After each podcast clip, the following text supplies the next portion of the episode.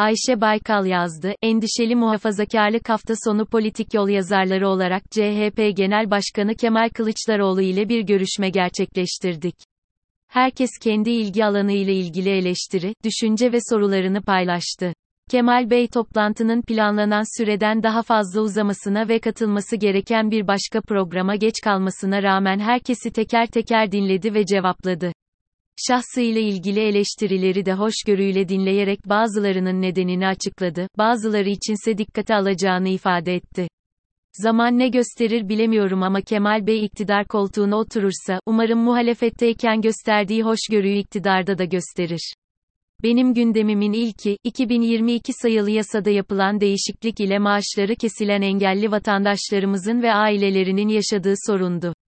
İkincisi ise son günlerde fazla konuşulan endişeli muhafazakarlar oldu.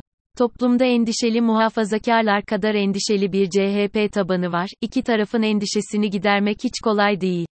Helalleşme ve çocuklara okul öncesi din eğitimi ile ilgili açıklamaları için kendisine teşekkür ettim. CHP'li diğer yöneticilerin de bu anlayışa sahip olması gerektiğine dair temennimi de ilettim. Normal şartlarda baktığımızda, başta iktidar olmak üzere ülkedeki her kesimin CHP'nin lideri olarak Kemal Bey'in değişiminden ve yaklaşımından memnun olması gerekir ama biz enteresan bir toplumuz.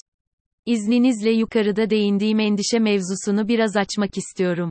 Endişeli muhafazakardan kastım, uzun süren AK Parti iktidarında belirli yaşam standardına ulaşmış, buna alışmış ve sonunda bu kazanımlarını kaybetme endişesi taşıyan kesimdir. Siyasi tarihimizi göz önüne aldığımızda böyle bir endişe duymakta haksız sayılmazlar. Bu söylem, toplumun bazı kesimleri tarafından şımarıklık olarak değerlendiriliyor. Ve Kılıçdaroğlu'nun helalleşme gibi, başörtüsü gibi muhafazakar kesime yönelik rahatlatıcı ve güven verici sözleri tabanında rahatsızlık yaratıyor. Olası bir iktidar değişikliğinde AK Parti iktidarını çağrıştıran şeylerin gitmesi isteniyor. Ki bunların başında din geliyor.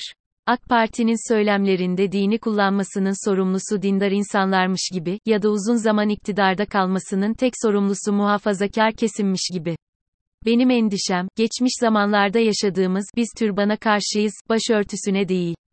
Söyleminin güncellenerek devam etmesi. Bu anlayışın bizi tükettiğini ve siyaseten körleştirdiğini görmemiz gerekir.